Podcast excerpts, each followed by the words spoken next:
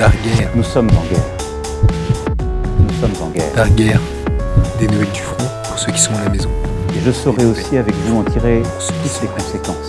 Des nouvelles du front Toutes les conséquences. pour ceux qui sont à la maison. Darguerre. Darguerre. On n'a pas de masque, on a des gants, on a du chat également, enfin du, du solution hydroalcoolique, on a un petit peu aussi, donc là-dessus on est bon, on n'a pas de masque quoi. Alors c'est le masque le, le principal rempart, en tant que soignant du moins, euh, à la maladie. Et puis après nos patients, mais ils ont du à entendre et à respecter tout ce qui est euh, consigne barrière, là, donc le 1m50 de distance, d'éviter les contacts physiques et rapprochés, euh, voilà. Donc ça c'est quelque chose qu'on essaie de faire respecter dans le service, mais c'est très compliqué parce que ben, nos patients euh, sont très loin de ce genre de préoccupation, du moins pour une, une bonne partie.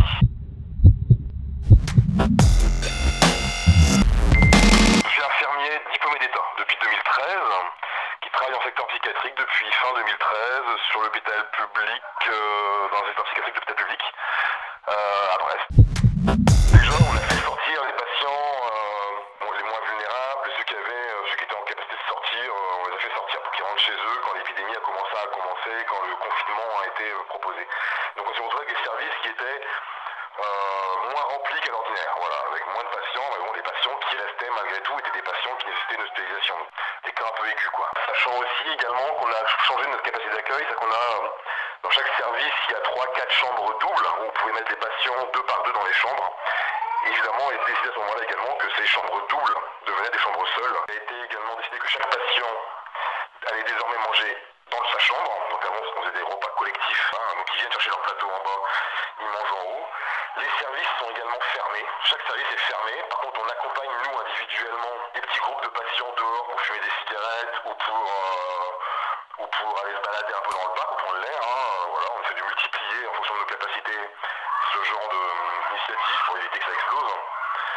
Euh, on a également, au niveau du tabac, il y a une grande réflexion qui a été faite. Nous, on a décidé de laisser fumer dans les chambres. Dans mon service à moi, c'est quelque chose qu'on ne fait pas d'habitude. Mais on s'est dit, dans une situation exceptionnelle, on ne voulait pas non plus que les gens explosent et montent. Donc on a accepté euh, exceptionnellement le tabac dans les chambres. Donc voilà. Euh, on se retrouve dans cette situation-là, des patients circulant dans un service. Euh, donc on pourrait se dire que c'est pas mal.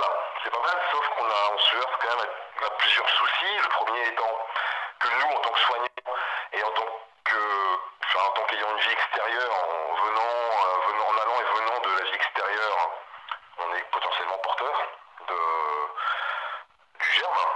Donc euh, on peut ramener le germe dans le service et comme c'est un service, je rappelle, circulant, c'est que les patients se côtoient, se euh, J'imagine que si quelqu'un rapporte, si nous nous ramenions le virus euh, se propagerait à une grande vitesse entre soignants et patients. Et puis il y a aussi le fait qu'on continue à faire des entrées, on a très peu d'entrées, mais il y en a toujours, c'est a des patients qu'on accueille de l'extérieur avec euh, les relations qu'ils ont pu tisser à l'extérieur, les contacts qu'ils ont pu avoir, et ils arrivent dans le service mélangés à tous les autres patients qui sont préservés dans un service fermé, et ils arrivent là-dedans avec potentiellement également le germe. Donc pour l'instant on n'a pas de cas avérés, mais on marche sur des œufs parce que parce qu'on fait, je me fais assez peu d'illusions sur le fait qu'un de ces que ça va rentrer quoi. On n'a pas de matériel, comme les informations le disent, hein, on n'a pas de masque, euh, on a des gants, on a du chat également, enfin du, solution hydroalcoolique, on a un petit peu aussi, donc là-dessus on est bon, on n'a pas de masque quoi. Alors c'est le masque le, principal euh, rempart, euh, en tant que soignant du moins euh, à la maladie. Et puis après nos patients, bah, ils ont du mal à, à entendre et à respecter tout ce qui est euh, consigne barrière, là, donc les, le 1m50 de distance, euh, d'éviter les contacts physiques et rapprochés, euh, voilà. Donc ça c'est quelque chose qu'on essaie de faire respecter dans le service, mais c'est très compliqué parce que ben, nos patients sont très loin de ce genre de préoccupation, du moins pour une, une bonne partie. Et donc il nous reste juste les patients un peu aigus et euh, ce qui fait que euh, bah, hier on a eu une agitation par exemple. Donc une agitation c'est euh, lorsqu'un patient un peu pète un plomb dans un service, bah, tout- on va tous courir pour aider les collègues qui sont en difficulté.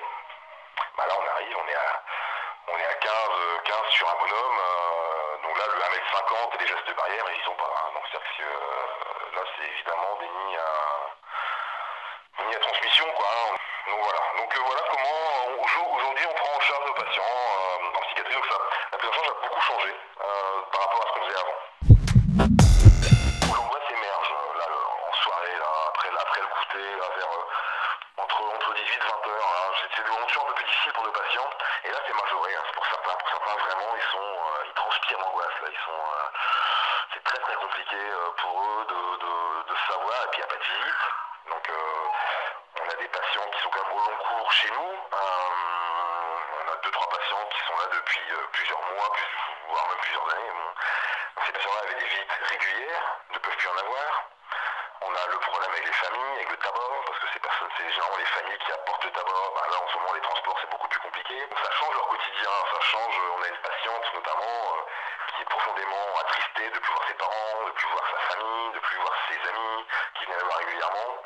Allait en permission un petit peu avant.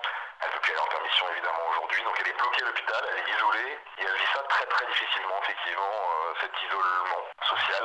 C'est compliqué, c'est compliqué pour eux. Ça crée vraiment beaucoup d'angoisse. On n'est pas très considéré, euh, on manque de matériel. Euh, moi, je ne me pose pas la question de savoir si je vais ou pas avoir, avoir le coronavirus, je me demande juste quand. Euh, moi, ça me paraît évident que je vais l'avoir. Ma compagne est, soignante euh, et travaille à l'hôpital général, euh, juste dans le, dans le pôle du coronavirus qu'ils ont mis en place à l'hôpital de la Cabale Blanche. On a deux enfants qui, euh, qui vont à l'école, qui vont à l'école parce que les écoles maintiennent une sorte de, de- de- de scolarité pour les enfants soignants, justement. Donc, nous, on a accès à ça, donc ils y vont de temps en temps. Donc quand on compare les familles qui sont confinées chez eux avec toutes les difficultés que ça, que ça implique, hein, évidemment, hein, c'est pas simple, et nous qui sommes, euh, qui tous les jours côtoyons euh, 100 ou 200 personnes, des patients, des malades, euh, des médecins, des collègues, euh, nos enfants vont à la garderie, voient des gens, des animatrices, donc c'est quand même une sacrée perte de chance par rapport à la maladie. euh, si on la chope pas, c'est miraculeux, quoi. Euh, donc, euh, donc oui, on est inquiet, on est inquiet euh, de l'avoir. On est au front et on se fait assez peu d'illusions sur le fait qu'on puisse se protéger de, du virus. On fait ce qu'on peut dans l'immédiat, mais on est anxieux, mais on garde le moral parce que c'est ça l'équipe soignante aussi. C'est, euh, on sait qu'on est là, on est là. euh, je vais aller un peu plus loin dans, dans la question, euh, c'est-à-dire que hum, les gens qui applaudissent là, à 20h sur, sur, les, sur balcons, euh, c'est super, c'est génial. euh, bon, mais qu'est-ce qu'on s'en fout Qu'est-ce que moi je m'en fous qu'est-ce qu'on s'en fout On en a parlé entre nous. euh, euh, on a parlé entre nous parce que, parce que en fait, ils nous soutiennent parce qu'on est des héros, mais on n'est pas des héros. On fait notre boulot comme on, comme on fait tous les jours. On prend soin de nos patients comme on fait tous les jours. On, fait notre, on essaie de faire notre boulot le mieux possible comme on fait tous les jours. On fait ni plus ni moins notre boulot qu'on fait d'habitude. Et là, aujourd'hui, les gens nous applaudissent, mais euh, c'est c'est la même chose. Bah, Et du coup, ça nous crée encore plus de malaise. On a l'impression, du coup, non pas qu'ils nous applaudissent parce qu'on fait notre boulot, parce que notre boulot, on fait tous les jours, mais ce sont, on n'est pas des héros, mais des sacrifiés, quoi. C'est que euh, ils ont conscience, je pense, ces gens-là qui nous applaudissent, que bah, qu'on va au front euh, sans matos, sans rien, qu'on maintient notre travail, on fait notre travail habituel avec beaucoup plus de risques que d'avant, quoi.